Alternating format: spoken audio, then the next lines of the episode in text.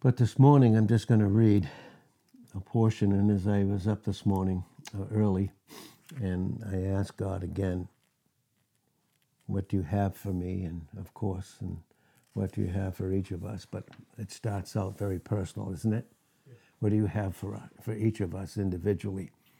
And God brought me back and He had me turn, and I'm going to read from these verses in Isaiah 61,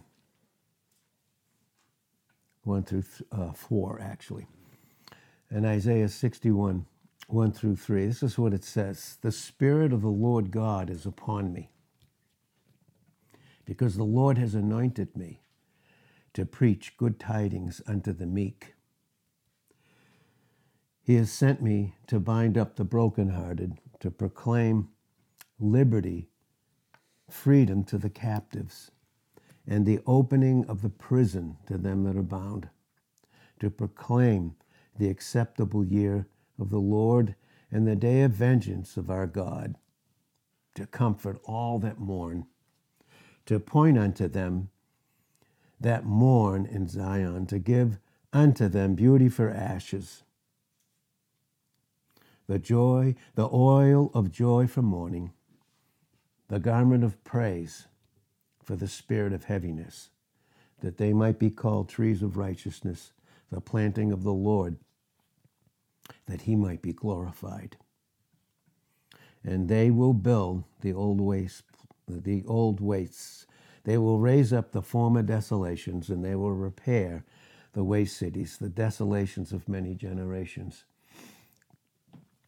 These, these verses here, and, and a lot of the scriptures that God has, in a sense, just really stuck to me, really, in, in one sense, welded to me.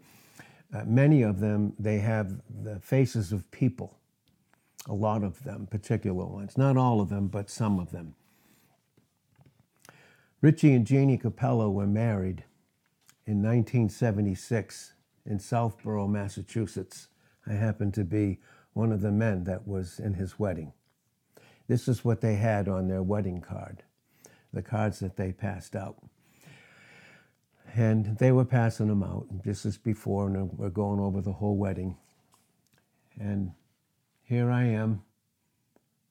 I believe I'm still 23. Might have just been 24, but right in between 23 and 24 years old. Full of everything that you could be at that young age. And uh, he, he handed uh, me that. And I looked at it. And immediately, you know we talked about a rhema, the specific revelation of the Word of God and how powerful it is in, in, in and of itself.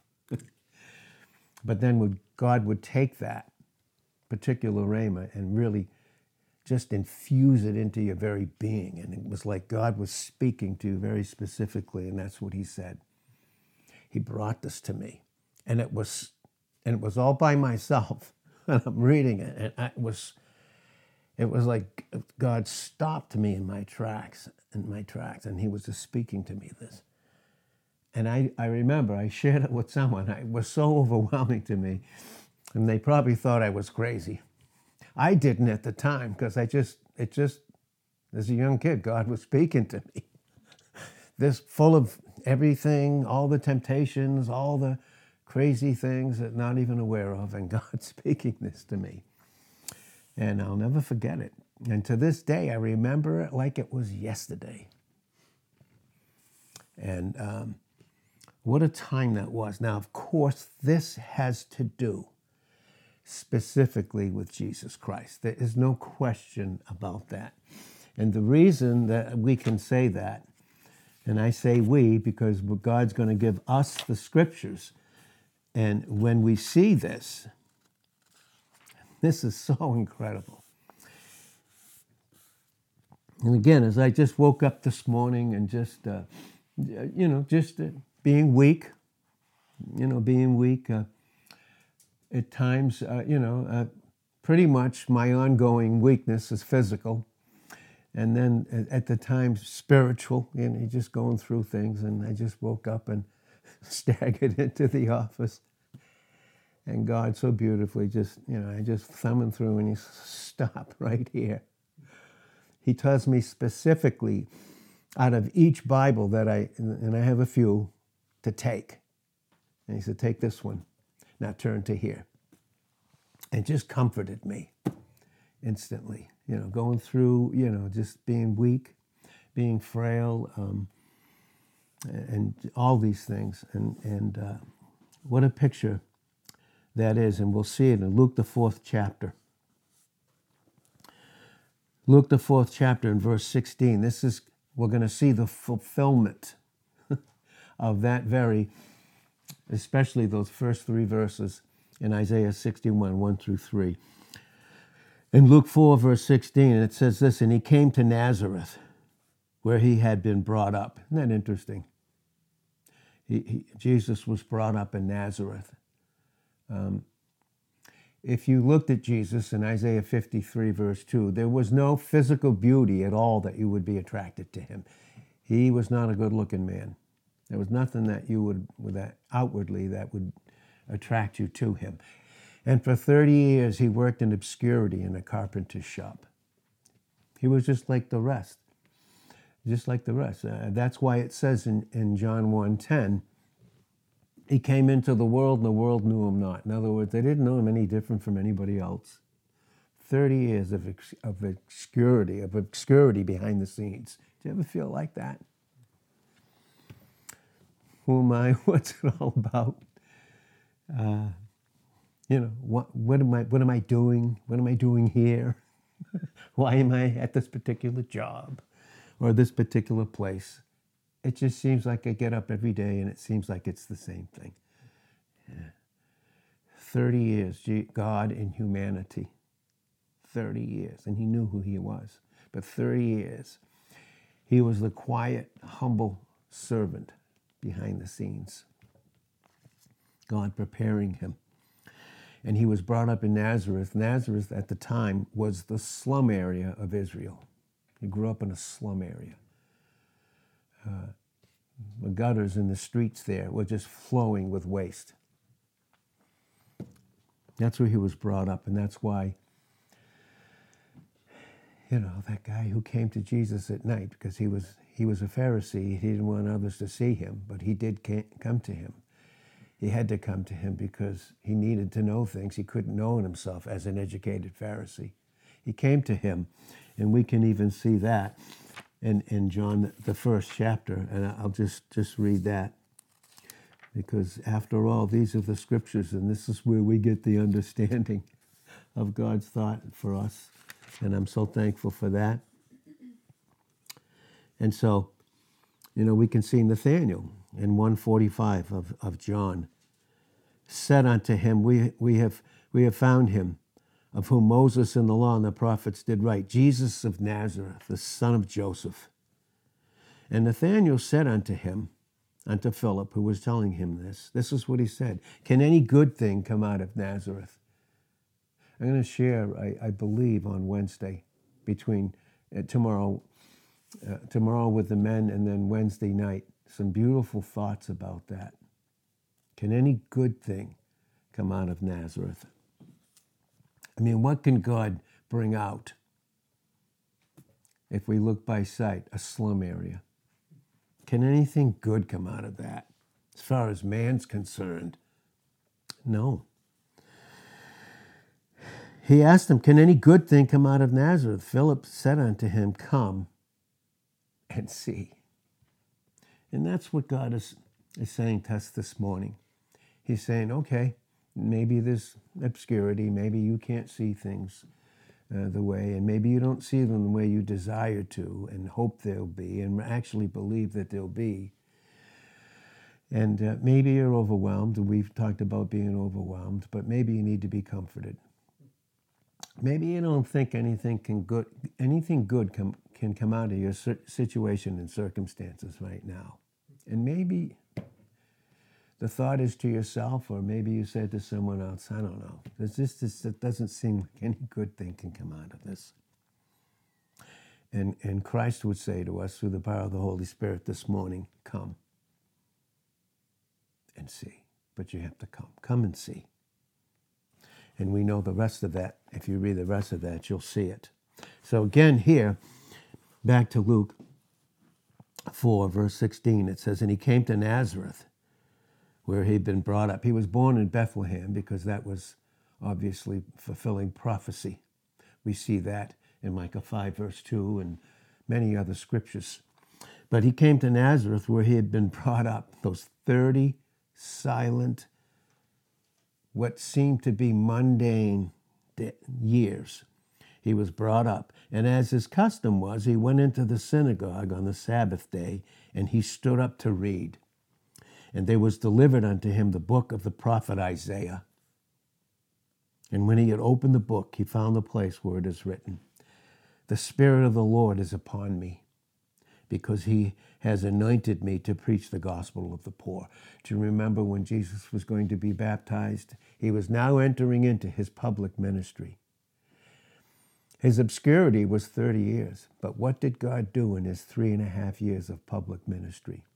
Bible says if you read to the end of John the 20th chapter and to the end of the 21st chapter, you can't contain, there's no books in all of eternity that can be contained what God did in and through Christ for those three and a half years of his public manifestation and his service, his public service.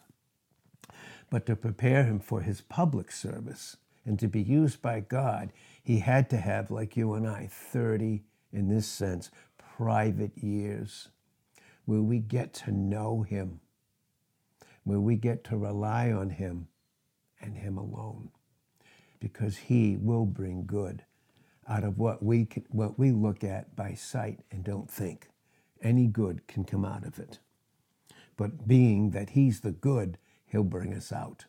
He who is good at goodness itself, in Exodus 34 and verse 6, will bring us out and establish his goodness. And that's why Romans 8 28, all things work together for God's divine good to them that in obedience return his love to him. In Romans 8, verse 28, again.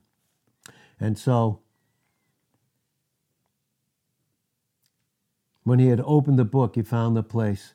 The Spirit of the Lord is upon me because he anointed me. He anointed him in, in Matthew 3, verse 16. You will see at his baptism when John, when John the Baptist had to humble himself to baptize God in the humanity of Jesus Christ. You talk about humility. And to baptize him. And then you, you heard a voice from heaven, that was God the Father, saying, This is my beloved Son in Matthew 3, verse 17 in whom I am well pleased. You do very good to hear him, to receive and submit to him, uh, to him. But then you saw the dove, and the dove represented the Holy Spirit. That's what he's talking about. Because the Lord anointed him, and it's the Holy Spirit that is the anointing oil. You'll see that in the types all through Exodus and Leviticus, the type of the Holy Spirit, the anointing and even in the book of Ezekiel too. You'll see the priests in Ezekiel, the 44th chapter, how they had to be anointed. And you see it again in Exodus, the 29th chapter, also, where the priest had to be anointed with oil to prepare him. It had to be the Holy Spirit who would take the things of Christ and show them unto us, as it's clear as Jesus said in John 16, 13, and 14. And so he anointed me. You have to be anointed. You have to have the Holy Spirit. To preach the gospel to who? To the poor, those that are poor in themselves. He has sent me to heal the brokenhearted.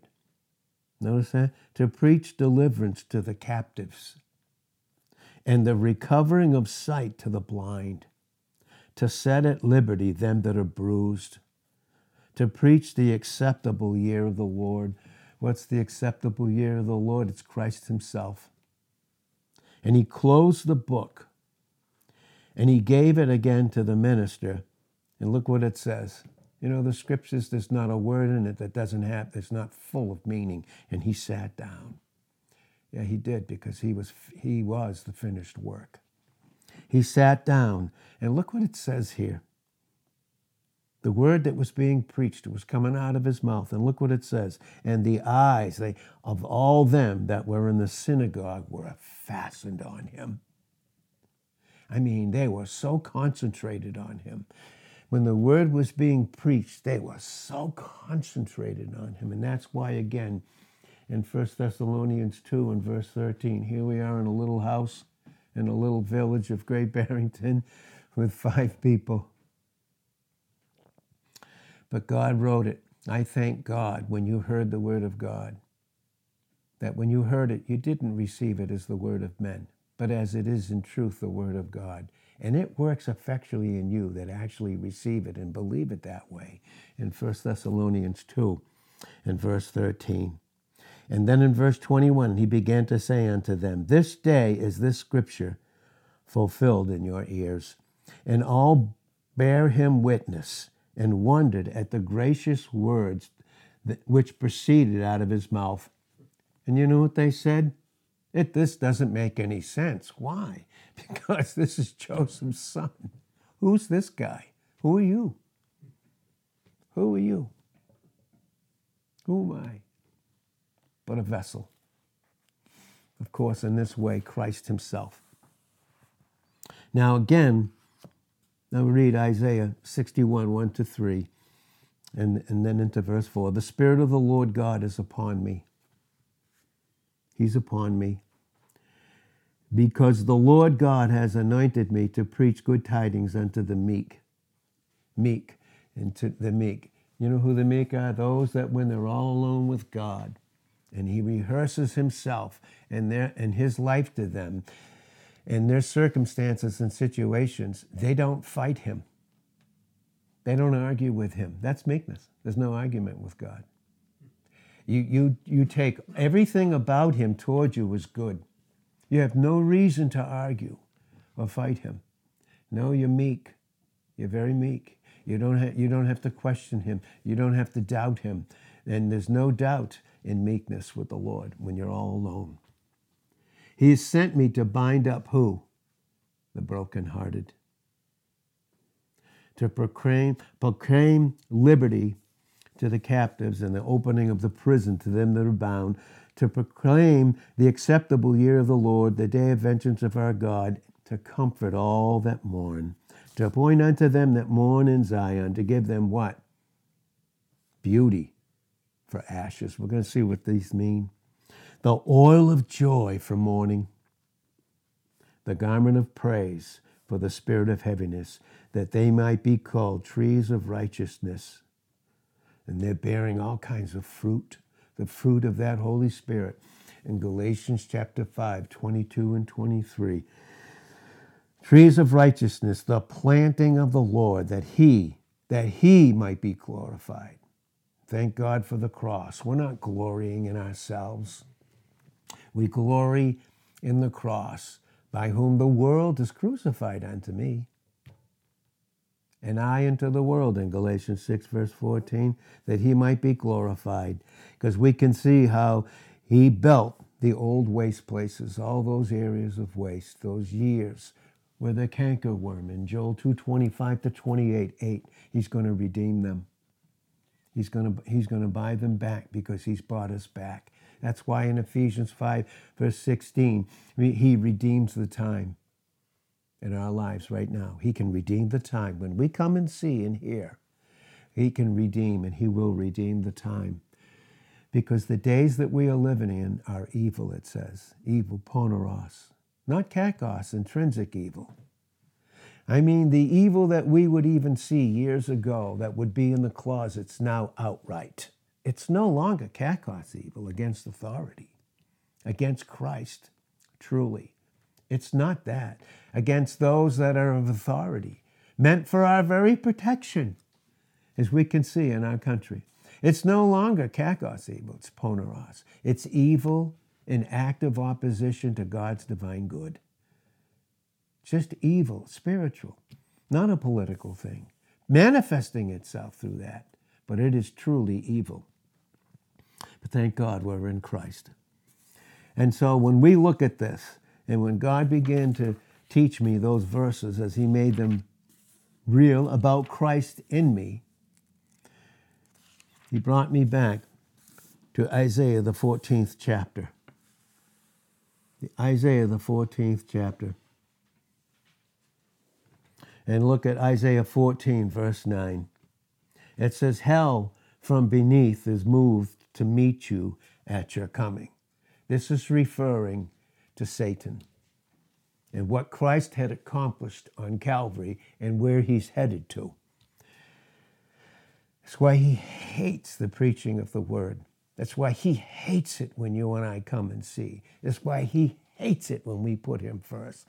That's why he loves for you and I to take the material things, the good thing that God, these things that God meant in his love to bless us, to take them and be the very things that cause us to go away from him and lose the complete enjoyment of those things by not putting him first. He hates it. He hates Christ in us. See? But hell beneath is moved to, to greet you at your coming. It stirs up the dead for you those that are still dead, separated, but in hell. All the chief ones of the earth it is raised up from their thrones, all the kings of the nations. All they will speak and say unto you, When you come into hell, are you also become weak as we? Are you become like us? Nothing compared to him, to, compared to your Creator Jesus Christ? God, your pomp is brought down to the grave, and the noise of your viols, the worm is spread unto you, and the worms cover you. How are you fallen from heaven, O Lucifer, son of the morning? How are you cut down to the ground, which did weaken the nations? For you said in your heart, I will. Here's the will Here's the will, and this is what makes it so extremely important for us to submit our wills to Him in a constant nearness to Him. For you said in your heart, I will ascend into heaven. I will exalt my throne above the stars of God. I will sit upon the mount of the congregation in the sides of the north. I will ascend above the heights of the cloud. I will be like the Most High. I'll be just like Him. I don't need Him, don't need His word. I'll question, I'll argue. Yet you will be, Satan, you will be brought down to hell to the sides of the pit. They that see you will narrowly look upon you and consider you, saying, Is this the man, this very creature, that made the earth to tremble? That did shake kingdoms? What causes you and I to tremble? What causes mankind to shake? That made the world as a wilderness and destroyed the cities thereof. Listen to what this says that opened not the house of his prisoners. Notice that? That opened the house, not the house of his prisoners. No, he didn't allow that, did he? But then Jesus came. Then he came. Then Christ came, and we see it again in Isaiah, the 61st chapter. I want you to think about Isaiah 14, 17, and then here again in Isaiah 61, verse 1. The Spirit of the Lord God is upon me. This is Jesus Christ. Because the Lord God has anointed me to preach good tidings unto the meek those that don't argue with God, they, they know that everything about Him uh, towards them has been good and nothing but good for them. To the meek, He has set me to bind up the brokenhearted. Are you brokenhearted? To proclaim, to proclaim liberty to the captives and the opening of the prison to them that are bound, to proclaim the acceptable year of the Lord, the day of vengeance of our God. Listen, to comfort all that mourn. You get in God's presence. When your will is broken and submitted to Him in meekness, He'll comfort you. You're no longer arguing, fighting with Him based upon sight, circumstances, situations, doesn't matter. You will experience comfort. He will comfort all that mourn. To them that mourn in Zion, to give them what? Beauty for ashes. The enemy tells you, no, it's over. It's ashes. It's over. No, but he gives beauty. He's given us in Isaiah 61, verse 10, right in there says, robes of righteousness. That righteousness that's ours in Christ in 1 Corinthians 1 and in verse 30. He's, he's our wisdom, righteousness, sanctification, and redemption. And he that glories, no glory in self. There's no glory in questioning God and doubting Him and walking in fear. No. No. He that glories, let him glory in God. Why should you do that? Why should we? Because He's given us everything, He's given us Himself. He didn't hold back. God did not hold back the best that He could ever give you and I. And no wonder it says in Jeremiah chapter 9, in, in verse 23, it says, Thus says the Lord, let not the wise man glory in his own wisdom, his own sight, how he sees things. Neither let the mighty man glory in his might, because you might have it and you might not have it the next day. Let not the rich man glory in his riches, because you just might not have them anymore, but you'll always have him. But let him that glories glory in this that he understands and knows me. That I am the Lord which exercise tender, compassionate, loving kindness, justice and judgment and righteousness in the earth. For in these things, says the Lord, I, I delight, says the Lord. Verse 25 Behold, the days come, says the Lord, that I will punish all them which are circumcised with the uncircumcision. God, we, I talked with Mike yesterday and God it, it would, would say that he would deal with the nation of Israel. This is what that's talking about. Did you know that it's, we're headed for it? There is no judgment for us. But when we don't live in self judgment of the flesh, 1 Peter 4, verse 17, judgment now in this dispensation of grace, judgment begins in the house of God. We're the house of God. And if it begins here to, to set us right, not to accuse or to condemn, but to get us right in areas, to prepare for his coming and to face him without any shame. In 2 Timothy 1 and verse 12, because we hold fast the form of these words, who, who Christ truly is in us, in 2 Timothy 1 13, in us and him with a proper image. It's going to begin. but again, we can look at it that, that he, he himself, that Christ himself might be glorified in us, that he might be glorified. And, and as I read those verses, just God brought me back to what he's done in my own personal life. All the way back, as far as almost as far as I could remember. Everything that I went through. Up to the time when he gave me this. In 1976, 1976 in Southborough. He gave me this promise. When I don't think, maybe at that time, I, I, don't know if I could rub two or three scriptures together, but he gave me, he gave me a promise. And he's been so faithful uh, in my own life. Uh, and, and what a beautiful thing that is. But as we begin to wrap this up this morning, just know that this that the Spirit of the Lord God is more than just upon us, based upon the promise in John 14, verse 17, He's in us. He's in us. And we need to be so careful to let no corrupt communication proceed out of our mouth, you know. And, you know, because before it's communicated, it's a thought life. Ephesians 4:29, let no corrupt communication proceed out. Is doubt corrupt? Yeah. Is worry? Yeah. It is. Yeah, it's making more of self than Christ glorified in us. and he's in us to never leave us nor forsake us. In Hebrews 13:5, will he ever leave you or forsake you? Will he? Has he? One time has he ever done that? Has he ever failed you or me in, in Joshua 1 5? Absolutely not. But be strong in the Lord and in the power of his might. Be strong in him with a broken will, a submitted will to him, a will that seeks him first thing in the morning. First thing. Before you go to bed, you deal with everything so your sleep can be sweet. And the first thing you do when you wake up in the morning is you go to Him instantly. What better place could we go to? Well,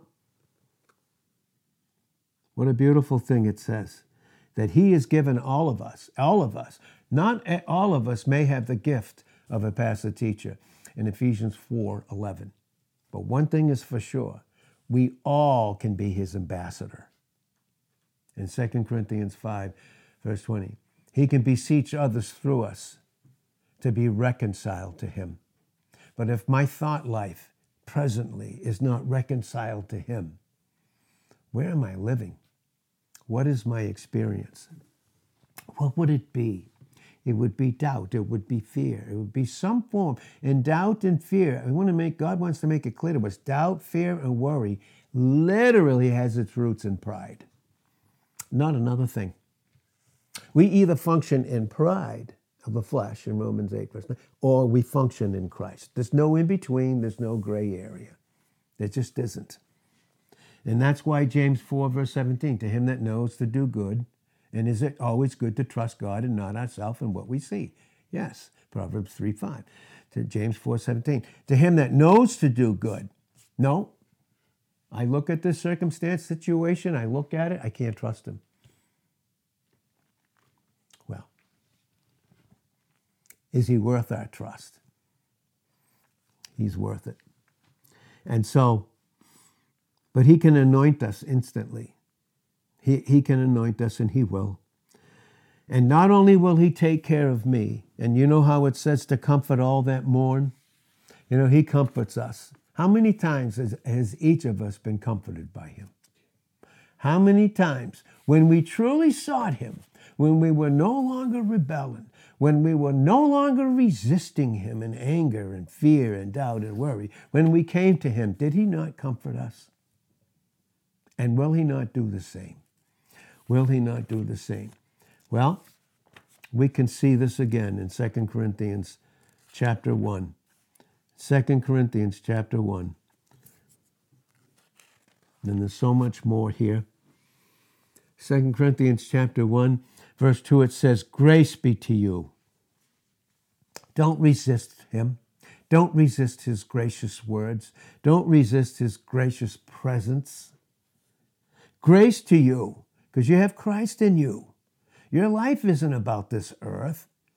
No, it's not. It's about Christ and heaven. We're a heavenly people. Grace to you.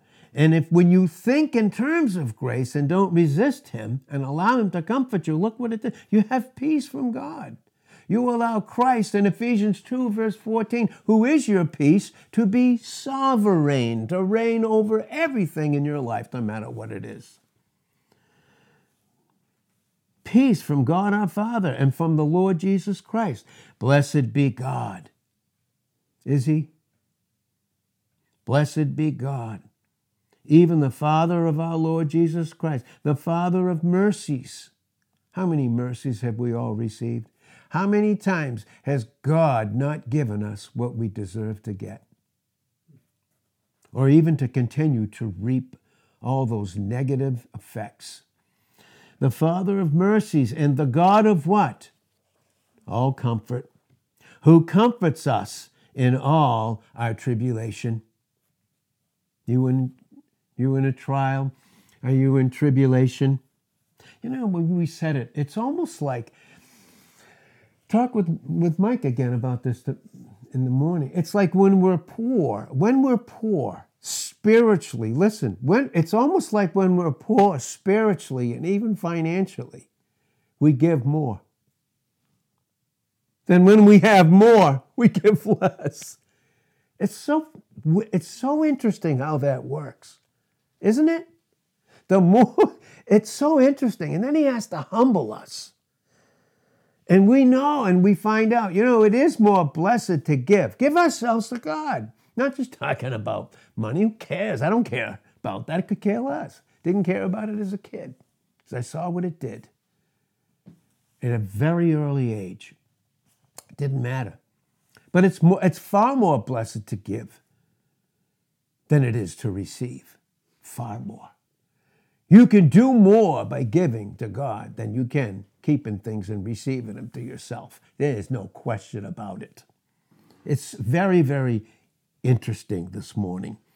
He comforts us in all our tribulation. Listen, He comforts us not to make us comfortable and settle down into the earth and settle down in occupation. No, He does not. Can, I can see it. God begins to bless those.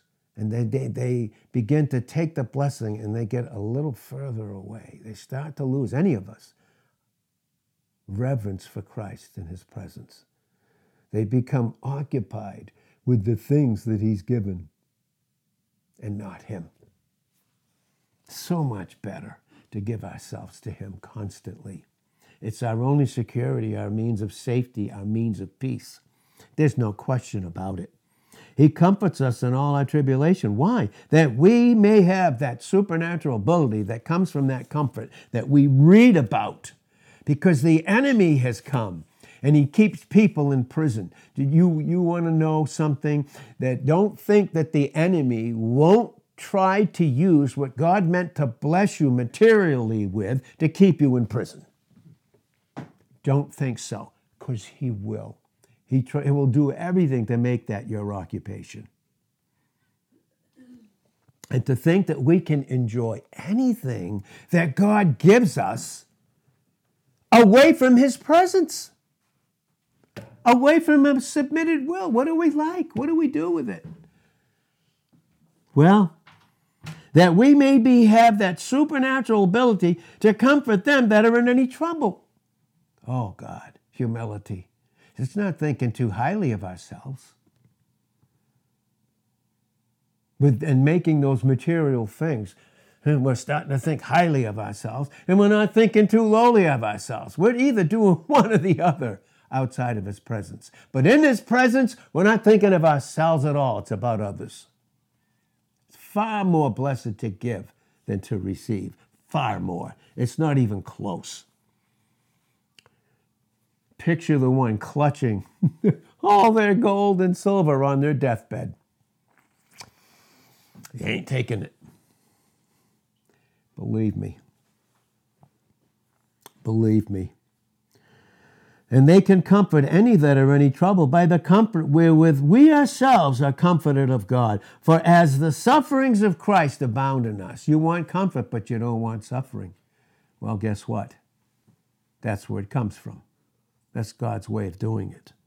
So our consolation always abounds by Christ. For whether we be afflicted, you know, that God has people in your life and he has them and they and he has them in a place to be afflicted. You know why? Because it's for you, it's for your consolation and your deliverance, your salvation. That's why they're afflicted. Let us not forget each other. Let us not get too so busy that we think we've done enough and we don't need to do anymore. Since when do we need to cease being a servant of Jesus Christ for others? Because if we're a servant of Christ, it's going to be for others. There is no question about it. Let us not lose reverence for Him. That you don't, don't allow what He blesses you with materially, that to use to take you away from reverencing Him. Please, it's not worth it. It's the, the exchange rate is ridiculous. And whether we be afflicted, it is for your consolation and salvation, which is effectual in the enduring of the same sufferings. God prepares a vessel. He prepares him like he prepared his son for 30 silent years. And then in three and a half years, he also prepares those that he's given gifts to as guides in Hebrews 13 7 and 13 17. And they need to be afflicted so that they can be comforters and, and, and, and vessels of your consolation and your deliverance. There's no question about it. That's the way that it works. And it is an absolute privilege to be able to suffer righteously for his sake in Colossians 1, verse 24, to fill up those sufferings that would have still been his had he been here. But now you're a vessel and you're filled with him and he's filled up in you in Colossians 2 9 and 10. And you're absolutely complete in him. And when you're complete in him experientially, you don't experientially, you don't need any other thing. You, you don't even think about what he's going to do for you. You're thinking of him. He outdoes everything even he gives. It's not even close. Which is effectual in the enduring of the same sufferings, which we also suffer. Why do you suffer? You're doing it for Christ's sake, righteously. And you're doing it so that you can be a vessel for others.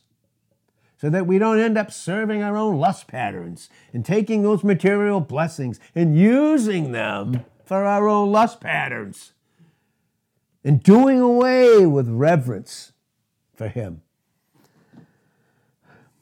For any of us.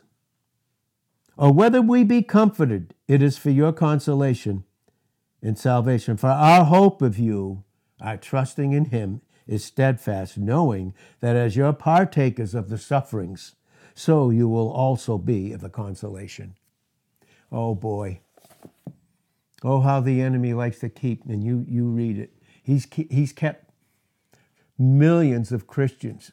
Of course, the unsaved, they're deceived in Revelations 12 9. But how many Christians he keeps in the prison of accusation, guilt, and condemnation. He doesn't want them to come out. He wants to keep them that way. And that's why God rose up Jesus Christ himself to function to function in gifts. And that's why when we read these particular scriptures here, and we're going to turn and I'll finish it up here very quickly in Ephesians, the fourth chapter. And here's what it says in Ephesians chapter 4 and verse 1. And I love this. I love being his prisoner. No longer of my lusts, no longer of an evil, no longer of a prison in the lie of guilt and shame and condemnation for all my sins that have already been dealt with. And when I get away from him, and when we get away from him in reverence for him, the enemy comes in like a flood, and in comes the guilt, the condemnation, and all these other things, these imaginations. Thank God we have the ability through submitting to him to cast them down in 2 Corinthians 10:5. But I love the fact that I therefore the prisoner of the Lord his love has captured me. His love is now my authority. It's not the voice of the liar who kept me in a prison as a little kid and a young person who finally I, I finally received him as my Savior, and then he began to work in, in, in me marvelously, as he does in all of us in a most beautiful way.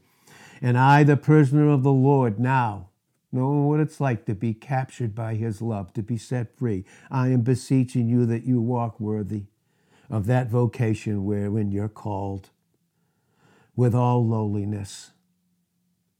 Stop making something of yourself your circumstances, your situation, and stop making you to be the center of your world and not Christ. Not having an object, Christ, you become very subjective. And subjectivity keeps out Christ, it keeps out reverence for Him. With long suffering, forbearing one with one another in love, putting up with one another in love, the only way to do it endeavoring to keep the unity of the Spirit and the bond of peace, for there's one body, one Spirit, even as you are called in one hope. That hope is Christ. It's guaranteed in Colossians 1:27, which is the result of your calling. One Lord, one faith, one baptism, one God and Father of all, who is above all. Notice that? He's above all your circumstances, your situations, you, whatever you're going through, He's above all, ruling and reigning and sovereign above it in the authoritative manifestation of His love.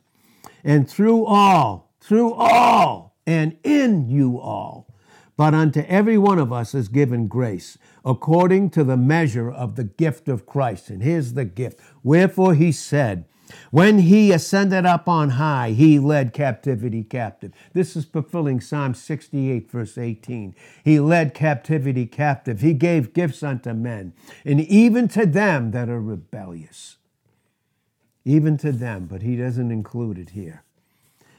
because he doesn't treat us after our rebellion. He treats us in love with chastisement. And even, and that's why we teach. We know when it says he comforts all that mourn. You know why it says that? Because chastisement is his love trying to get us to comfort us of what we mourn over the shame, the guilt, the condemnation in a bad experience. He comforts us. He has to chasten us and get us back to Him, get our thoughts back on Him. And we can see it clearly here. He, he, he ascended up on high. He led captivity captive. He led a multitude of captives into the captivity of his love, who were held in prisons by Satan in Isaiah 14, verse 17. And then he got a hold of others and he gave them, they were born with, and he gave gifts unto men. The gifts are the men themselves that he's given to the church. Now that he ascended, what is it but that he also descended first into the lower parts of the earth? He that ascended is the same also, he that descended came into the earth is also he that ascended up far above all heavens, that he might fulfill, and he does. He is the fulfillment of all things. And he gave some apostles, no more, and some prophets, no more, and some evangelists, yes and some pastors and teachers. The pastors and teachers. Why? For the maturing, the fitting out of those saints that are set apart from themselves to Him. For the work of the ministry. Did you hear that? For the work of the ministry. Not for the work of self. I mean, everything that God gave you, He's going to sustain you, but He gave it to you for the local assembly. That's what it says. There it is. For the work of the ministry, for the edifying, the building up of the body of Christ. It's not just about you individually. No, it's not about you. Get your mind off yourself, get it on Christ, and experience the liberty of being captured by His love that'll never leave you nor forsake you. Why? It's for the maturing of the saints, for the body of Christ, until we all come in the unity of the faith, all the teachings about who Christ is and what he's accomplished, and of the knowledge of the Son of God unto a mature man, finally mature. Oh my God. 1 Corinthians 13 11, when I was a child, I spoke as a child. Everything was about me. I thought as a child. That's why I spoke that way. That's because I understood everything about me as a child. But separated from all of that, when I became a mature man or a woman, I put away childish things. God, help us, Lord.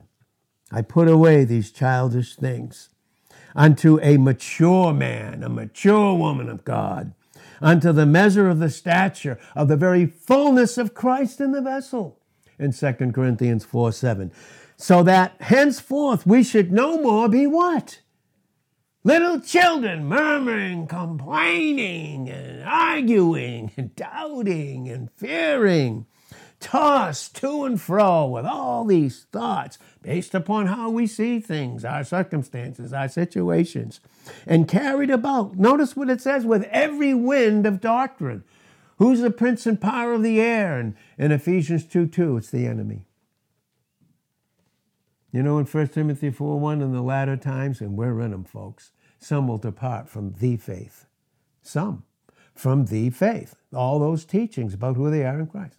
Why? Because they give heed to seducing spirits. They get seduced away. Don't think the enemy won't use, try to use the blessings that God has given us to seduce us and get away from Christ.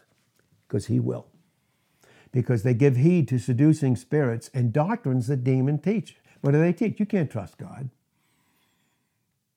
You can't do that. You got to do something. You can't do it. You can't do this. No wonder Jesus said in Luke 19 13, as he was on his way to go into heaven, as he was on his way, be occupied with me. Occupy yourselves with me. Be occupied with me. Your life is not just about you. It's not just about me, it's about Christ in us. That we henceforth, from now on, stop being children, tossed to and fro, doubting and fearing, and carried about with every wind of doctrine by the sleight of men. You don't want to be one of Satan's counselors, do you? I know I don't want to be. And cunning craftiness, whereby they lie in wait to what? Deceive. Treat to get Christians just like worldly people, deceive them. You can't trust God. He doesn't exist. But speaking, but separated from that, speaking the truth in love that's captured you made you more than a conqueror romans 8.37 and may continually to grow up into him in all things. What does that mean? Your circumstances and situations in time is preparing you for eternity. That's what it's doing. The things you don't like were planned by god for your good because it's your good because it's god's good about you it can't be anything other than that but speaking the truth in love may grow up. It's time to grow up into him in all things. Ephesians 5:20, be thankful for all things. How many? All things. Be thankful for what? All things. 1 Thessalonians 5:18, be thankful in all things. Why? Because you're occupied with him because I'm occupied with him. Which, and grow up into him in all things, which, which is the head. Which head do you want to think in? The sick one? Isaiah 1 5 and 6, Jeremiah 17, verse 9. The sick head? You want to think that way? God Almighty. God, we get so occupied. Which is the head, even Christ, from whom the whole body, notice that? It's no more just about you fitly joined together and compacted by that which every joint supplies. No, I'm not going to be a joint that supplies. I'm so overwhelmed with my life. I'm, it's so much about me. I don't care about anybody. That's any of us in the flesh, by the way. And oh, how we take care of ourselves, don't we? Oh, God help us. God help me. And He will through humbling me and you by that which every joint supplies, according to the effectual working.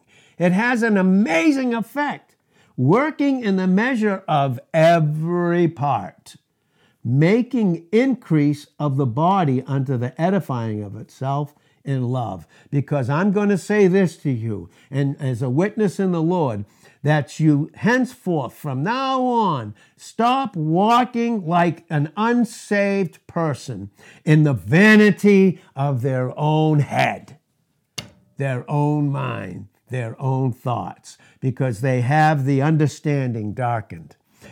If the eye be single, Christ, in Matthew 6, verse 22, your whole body will be filled with light. But if your eye be evil, your whole body will be filled with darkness. And if the light that be in you be darkness, how great is that darkness? Oh, how he likes to darken us. Oh, how he likes to get us away from Christ and reverencing him. You know, when you reverence Christ, I promise I know this in my own life and I'm learning it still. When I reverence him, it's I'm I'm lost in his presence and it's others. It is. It just is. And it's, you know why? Because it's called freedom from self, freedom from selfishness, freedom from self occupation and self preservation, and, and, and having intimacy with Him and reverencing Him, and not following Him like Peter, like some of us will do in a millisecond.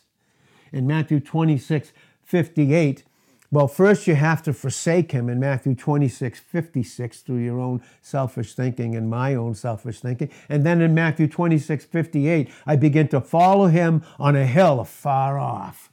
And the hill's called self preservation. I'll take everything he's blessed me with and, and hoard it and keep it for me.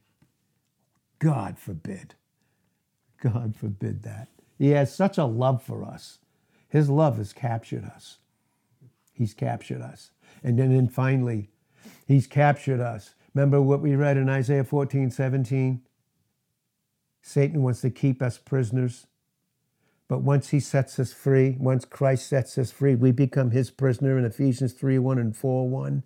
And then he can use us to set others free. See, he did it for me.